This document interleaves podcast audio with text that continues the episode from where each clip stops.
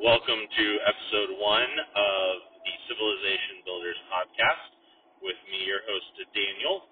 I wanted to give you all some background about who I am and the various experience that I have, and a little more about why I am thinking through these things and wanted to start this podcast. So I've got we I've got I'm married. We've got three kids, um,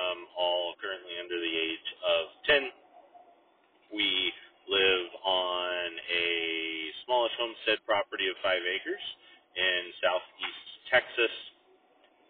We do our best to raise as much of our own food as we possibly can and be able to give our kids the chance to live and work outside as much as possible, to enjoy that play, um, learn where their food comes from. So you'll see, I believe very much in food. Um, I care a lot about food. I think food is important, especially getting super high quality food. It's obviously why we chose that path, or one of the reasons we chose that path, but that will certainly factor in. I've got restaurant experience. I actually have a degree in hotel and restaurant management, which, as I tell people, was primarily really a business degree, um, where instead of talking about widgets, we talked about hamburgers and hot dogs and pizza.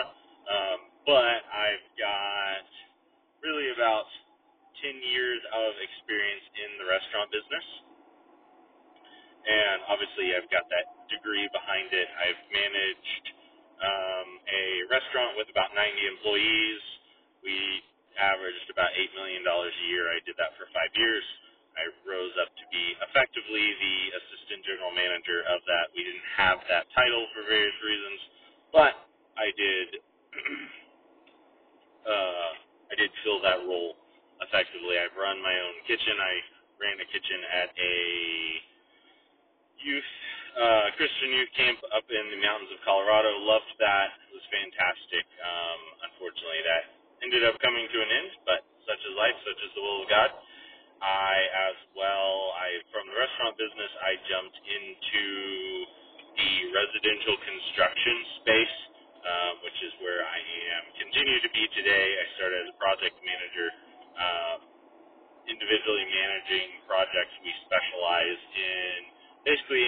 the backyard concrete, pavers, outdoor structures, outdoor kitchens, all that good stuff. So anything in the backyard we as well do pool work. So I started as a project manager, uh, managing individual projects started with about a million and a half dollars under my belt. I got up to before we changed in some different directions. Uh, I got up to managing. I had, I think the most I had was about three million dollars, give or take. Um, and the next year would have actually been a little bit more than that, um, but we changed our model to get you. So I'm now a senior project manager and head of QC for them. Um, where I've got guys underneath me who plan the jobs, and I review all of their documentation. They go meet with the clients, plan out the job, make work orders, make uh, confirm the sold budget, confirm all of that pricing for our crews, set up schedules, I review all that. So I've got lots of construction world. I've got lots of thoughts and care about that. Um, seen a lot of that over the years. Uh, housing is super important to me so that will definitely come up at times. Um, I'm also distinctly a Christian. Um, that is, as I mentioned in the intro podcast, uh, that is something that is very important to me. Uh, we are regular attenders of Sojourn Baptist Church in Oak Ridge, North Texas. Uh, that is a Reformed Baptist church. Super important to me. I think um, I God made this world. That is what I believe. I hold to that firmly. Um, I think he gave us lots of truth, and I think we have wandered certainly from a moral perspective. Um, as you say, it's all a moral perspective, but uh, I think like there's certainly just the moral state of our country is very concerning. Really, the world in general, but I think there's also a lot that gets lost in the normal kind of call it the moral conversation that happens when it comes to human sexuality, drugs, all that kind of stuff. The, the normal conversation topics that happen. there's obviously there's problems there, and I agree with that. I think we have also, and one reason I'm doing this and what I'm passionate about as well is some of that other stuff that is frequently missed. Frankly, like housing, we exist in a society that does not like housing is basically disposable in our society. Part of that, in fact, is we've shifted to a society where people are expected to move every two to five years.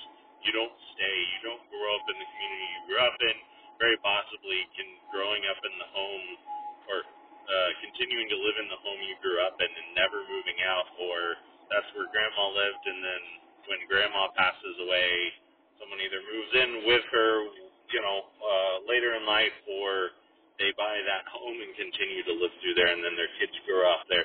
We don't see that in our society, so we live in a very disposable house, and I've seen that a lot in just dealing with some of these new build homes that are just a disaster. Um, the quality of them is so incredibly poor, and so um, I care a lot about housing. I think it's important. I think that that food, a lot of that kind of stuff that we don't normally associate with the morality conversation per se, but it's right where we live, what we eat, what we think about, what we engage with um, on a daily, sometimes minute by minute basis. Entertainment, obviously, but work, all of those things. Those are family dynamics, uh, culture, community, all that kind of stuff. Those are things that are extremely important. It's not that I don't think that the human sexuality conversation is important. I think it very much is. But I think we've also, why some of these other things are important is we lost, we let go of some of this, what felt like more minor things, things that didn't matter, quality of housing, uh, meaningfulness of work, obviously family structure. A lot of that we ejected from our lives long ago, and it's then caused more and more fractures in our society and enabled the human sexuality conversation to just fall apart. The um, drugs to come in and all that kind of stuff. So some of these are also right, like I mean, as I will discuss, there are you know some of these are long running conversations. The human sexuality conversation, frankly, is not new. It's not new to our society. Uh, you go back to Greco-Roman societies, and it was a mess. Most societies are a mess. Um, so we'll talk about that. We'll also talk about the history of Christianity, all that kind of stuff. So we'll we'll get into that. Um, but that is who I am. Um, I'm in my mid 30s, dealing with a lot about this stuff. So um, part of this is thoughts that I have. Some of this is just going to be straight up kind of stream of consciousness. These are the questions I'm struggling with stuff I don't necessarily have answers for. Um, things I am thinking through and I'm not sure how to answer. And there's that's partially why this is here. Um, so I obviously will value feedback a lot, and as people have thoughts, um, I would love to engage with those across the board. Yeah, so that's a little bit about me, kind of where I'm coming from um, my thoughts on this, um, my background theologically. I've got, um, as well, thankfully my parents um, invested a ton in my and my brother's education. We were home educated the entire way, which was amazing. Oh, we spent a lot of time, both actually for both of us in high school and pre-high school and in college in really strong humanities, reading the classics, thinking from a philosophical viewpoint, and I use that word kind of loosely and more generally, um, reading the classics, reading the Aeneid, reading the Iliad, reading um, Milton and Locke, and not just not to say we I agree with all of that, right? But a lot of it is also just it, it's giving the background and being able to read things and investigate it, um, understand it, seek to understand it, and then deal with that from a Christian perspective. We had a there was a long time, uh, several years in high school where we had can't really remember what we called it at this point, but there was a group of us who we got together. We would watch movies, and we would watch them. We tried to choose well, but we watched them and then talked about them, discussed them from a Christian philosophical viewpoint. What is the worldview behind this? What makes sense? What doesn't? Um, how does this agree with or not agree with the Bible? What are the philosophical implications of this? So that was super enjoyable. So I've done a lot about that. I've moved away from a lot of that just from a uh, I haven't done a lot of that recently. So I'm, I'm trying. I've been trying to spend more time engaged, engaging my mind. I've long, probably five to eight years ago, I switched all my content consumption in the car, largely, and even when I could fit it in otherwise, instead of listening to music, listening to podcast audiobooks. I consume a lot of content. Um, so I've always tried to do that, redeem the time I have in front of me. But it is not always.